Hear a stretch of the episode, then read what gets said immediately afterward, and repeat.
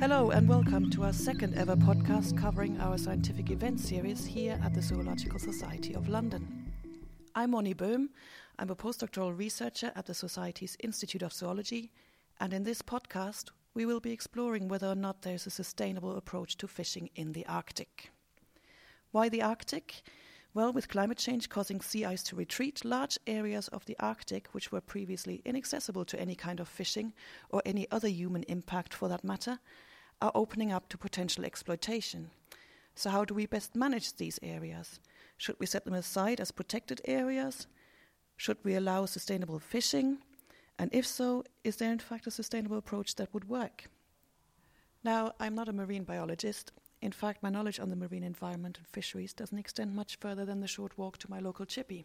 However, I like to eat my fish in the knowledge that I don't cause excessive harm to fish stocks and the wider environment. So, to help me figure things out, I have five guests with me, and we'll be discussing the emotive subject of exploiting marine resources in general and the case of Arctic fishing in particular. Right, now with me is Rod Cappell, who is director at Poseidon, which is a fisheries consultancy working with governments and the seafood industry. Rod, I have very little knowledge generally of where my fish comes from, and even fewer knowledge on how important fisheries may be for national economies. Is it right that in the UK, much of our Arctic cod fish comes from Greenland, for example?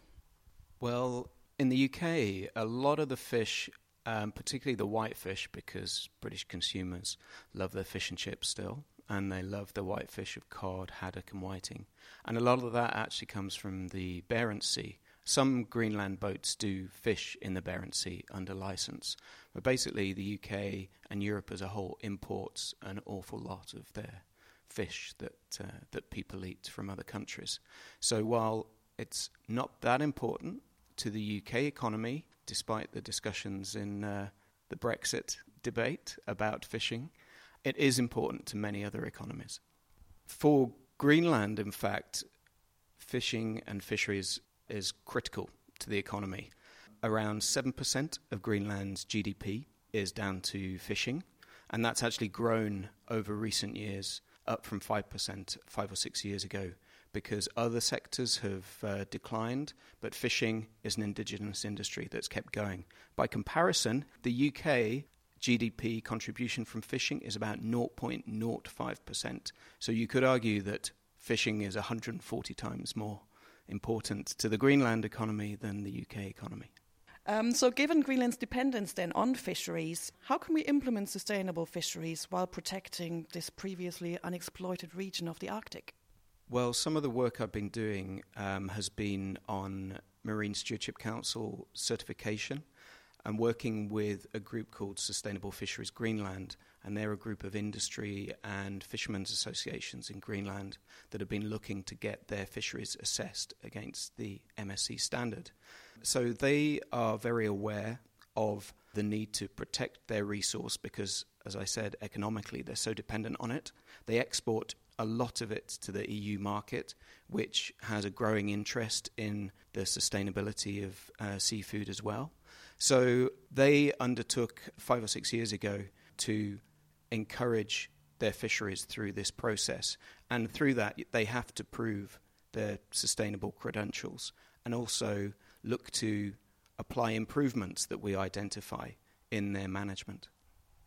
Can fishing ever be truly sustainable, or are we just kidding ourselves? Well, I strongly feel that fisheries can be sustainable if you consider the three pillars of sustainability being the environment, the economy, and society. Certainly in Greenland, it's all those three pillars that are essential, and they recognize the need to protect their environment in order for the fish resources to keep producing and them to be able to keep harvesting. So there's a real recognition that fisheries needs to be sustainable. Otherwise, it's a very short-term view. These fishing operators are going to go out of business.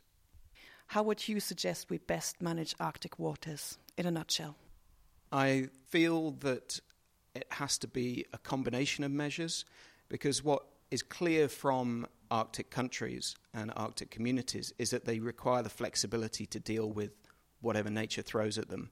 There will be new opportunities with more temporal species moving further north, and there will be a shift in Arctic fisheries further north as well. We're already seeing that. So there needs to be a level of protection, but that needs to be on a sort of pragmatic and reasonably flexible basis, I feel. Otherwise, fishing uh, communities that are so dependent on it will really struggle to survive. Okay, thank you very much, Rod. So, with me now is Rohan Currey, who is a Fishery Standards Director of the Marine Stewardship Council. Um, so, Rohan, can you explain for lay people like me how does the fishery certification process work under the Marine Stewardship Council? The certification process for the Marine Stewardship Council relies on third parties, um, conformity assessment bodies, to assess individual fisheries. Each fishery that comes into the program, they have a site visit to go out and actually get collect information and they conduct scoring of the fishery against three principles stock status, environmental effects, and the management system. Those three broad areas are assessed.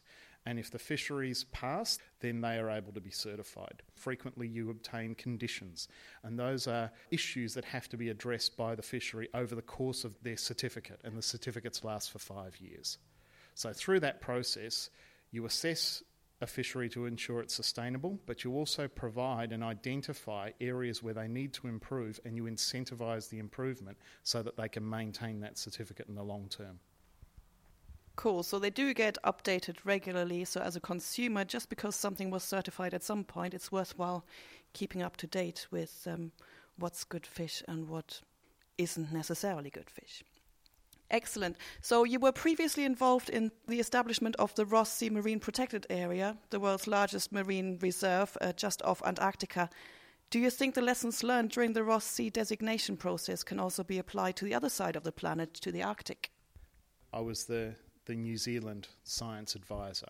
And as part of that process, what I got to see unfold was how a strong science based process can influence a very complex geopolitical group to ensure that there was a, a, strong rationale for establishing a marine protected area and then that that science could be used directly as an input for them making their final decisions on the establishment of it. And the, the marine protected area was most recently agreed in, in October. It'll come into force next year.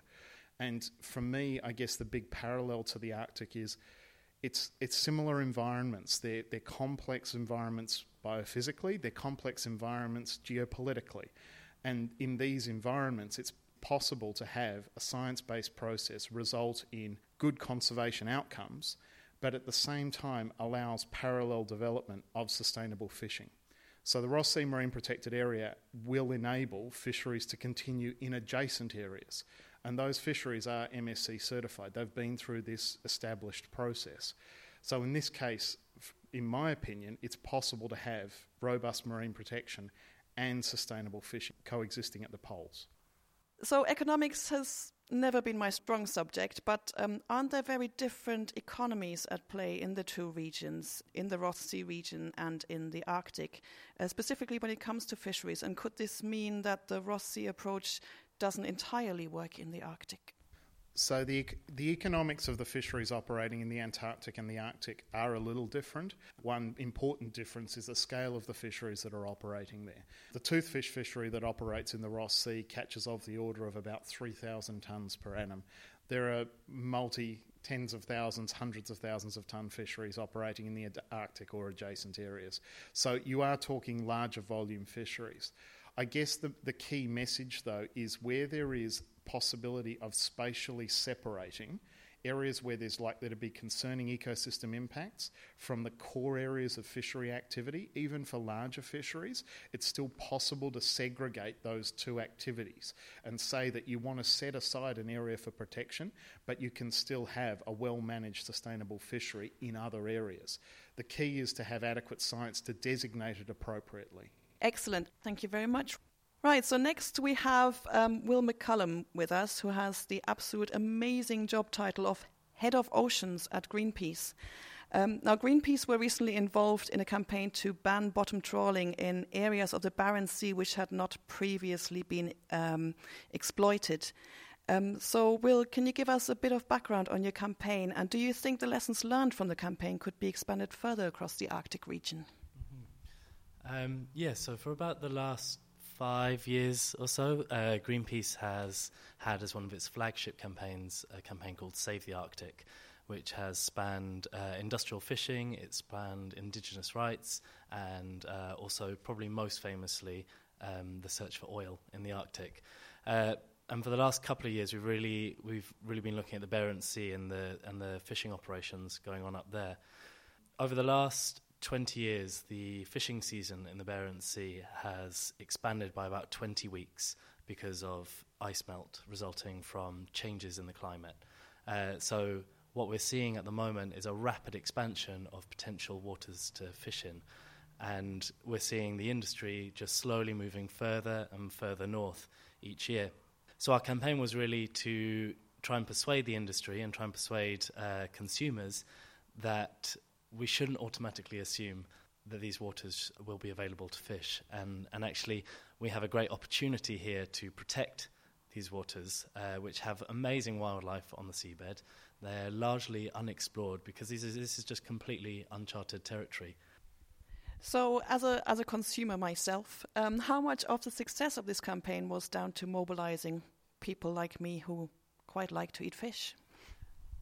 A huge amount of it. The consumer pressure is always what Greenpeace depends on in a way, and it's what retailers and supermarkets are most scared of. So it's um, it's a vital part of Greenpeace campaigns, and it's consumer pressure that that uh, allows us to pull that lever with with large companies and make sure that they listen to us and that we can get them round a table to have these important discussions. There's also always the argument with any fisheries that greater protection can often be a win-win for fishermen. If you if you protect areas, you see huge increases in fish stocks, or you can see uh, you see greater biodiversity. Um, the the economic benefits of marine protection are is is a well established fact. So, if you had the final say, um, how would you suggest we best manage um, Arctic waters that have not been previously exploited? The, the Arctic is melting at an unprecedented rate, and temperatures are soaring. Each year they're getting hotter and hotter. It's new territory, and we're, we're unsure where it's going. At the same time, we have the Aichi targets, which say that we should be protecting 10% of the world's oceans by 2020, and there are many within the scientific community who say that actually we need to be protecting at least 30% of the world's oceans if we want to get there, we're going to have to protect a lot more, a lot quicker than we're currently doing. Um, so it would be, in a way, a beautiful irony for these waters, which are appearing as a result of ice melt from climate change, could be protected in part as a way of sequestering carbon, but also to protect biodiversity that we don't know that much about. So, in answer to the question, how would I best manage the Arctic waters, I'd say let's start with assuming maximum protection where possible. Excellent. Thank you very much. So, joining me now is Chris Yesson. Now, Chris is a research fellow here at the Zoological Society of London's Institute of Zoology. He started his career with a degree in pure maths, but we won't hold that against him. Um, he is now a marine scientist, focusing in particular on assessing the impact of trawling on seabed fauna in Greenland waters. Right. So, Chris, as you know, I do my science primarily sat at a computer in a cozy office, um, as far removed from the challenges of fieldwork as is feasibly possible. How do you even go about studying the impact of something like bottom trawling? I would assume it's very difficult to set up experiments in a seabed environment. Well, I also spend most of my time sitting in front of a computer, but um, occasionally I do get to go out to some really cool places inside the Arctic Circle really what we do is we take observations of what's there. It's very difficult to set up uh, what we might call a gold standard experiment where we are examining trawled and untrawled areas because, frankly, there aren't very many untrawled areas out there. We estimate that in the West Greenland area where the shrimp trawl fishery operates, about 85% of available habitat has been trawled based on the limited information we have. The areas that haven't been trawled tend to be very odd areas, untrawlable areas, and not suitable for comparison.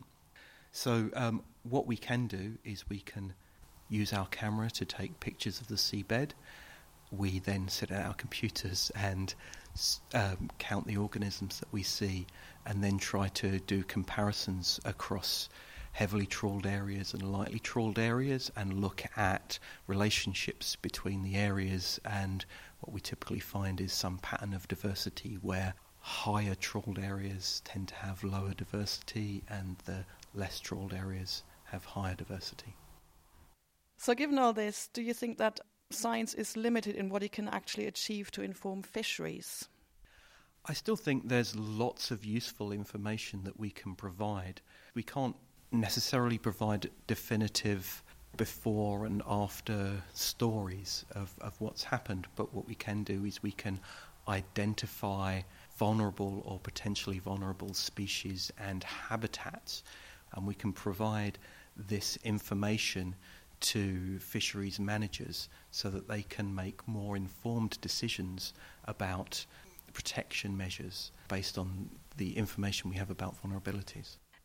Now, Chris, we have heard a lot already about protection versus sustainable management of Arctic waters.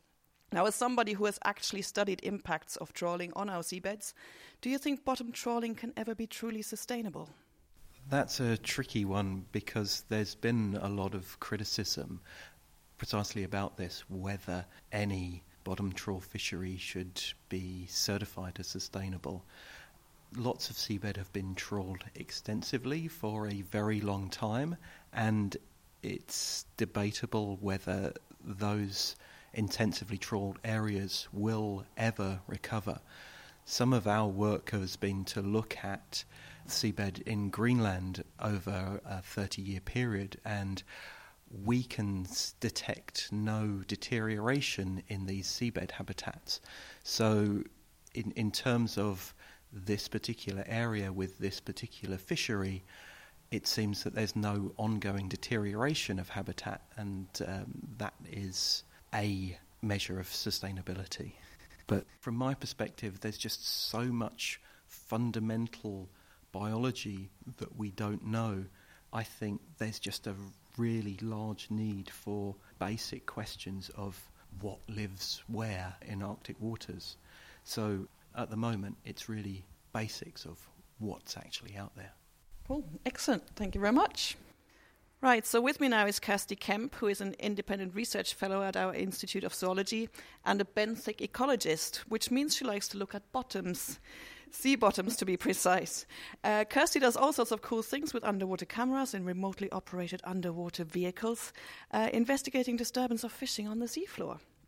So, Kirsty, um, does it seem that ultimately retreating sea ice in the Arctic has opened, sometimes quite literally, a huge can of worms? How can we consolidate sustainable fisheries um, with the need to conserve this previously relatively untouched region of the planet? Yeah, that's a really good question, and it's actually the crux of what we've been discussing this evening.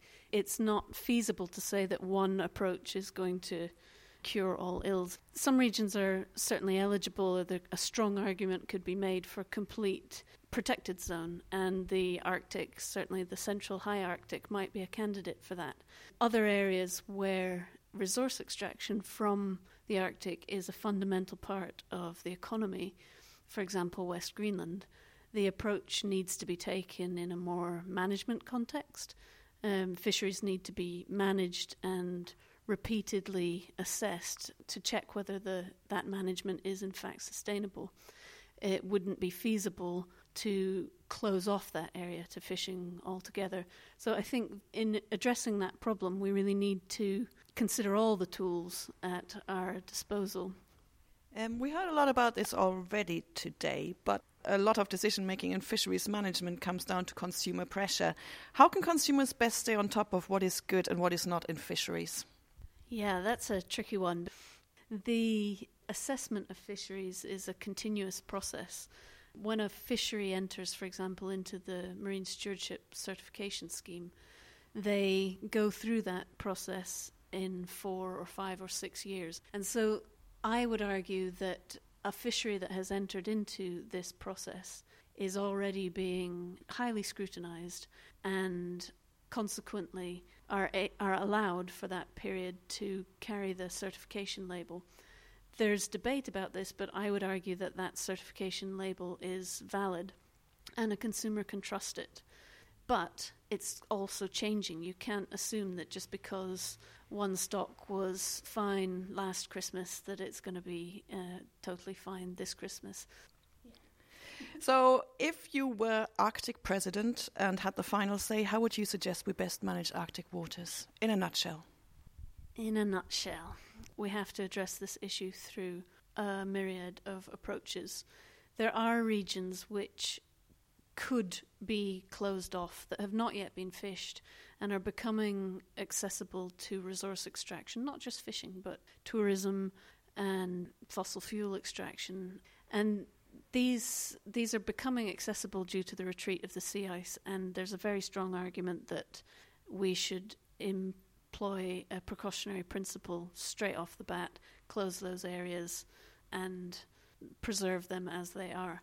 However, this isn't this isn't feasible or reasonable in other areas where fisheries can contribute up to seventy percent of a of a national economy, such as in Greenland, and those fisheries, the the efforts of the fisheries themselves to improve their practice and to um, have a sustainable pro- product has to be respected, and they have to be allowed to go through that process. Thanks, Kirsty, and thanks to all of our guests for a great insight into the complexity of present day conservation. Opening up of Arctic fisheries comes with economic possibilities for regions highly dependent on marine resources, but also with the threat of heavy human impact on one of our last truly wild and relatively untouched environments. From what we heard today, the answer probably lies in a balance between areas closed off to fisheries and areas of sustainable management. So, a bit of a tightrope walk. Um, to guide us along, we need dedicated researchers like Kirsty and Chris and the funds for them to do their work to provide the science that measures the impacts we may be having on the Arctic seas. As for this particular consumer, well, I will be heading back to my cozy desk and check out the latest Good Fish Guide. So, thanks for listening to our second ever podcast. I know that one swallow doesn't make a summer. I am a zoologist after all. But I reckon two podcasts pretty much make a series. So listen out for more of our Wild Science podcasts in future. Bye.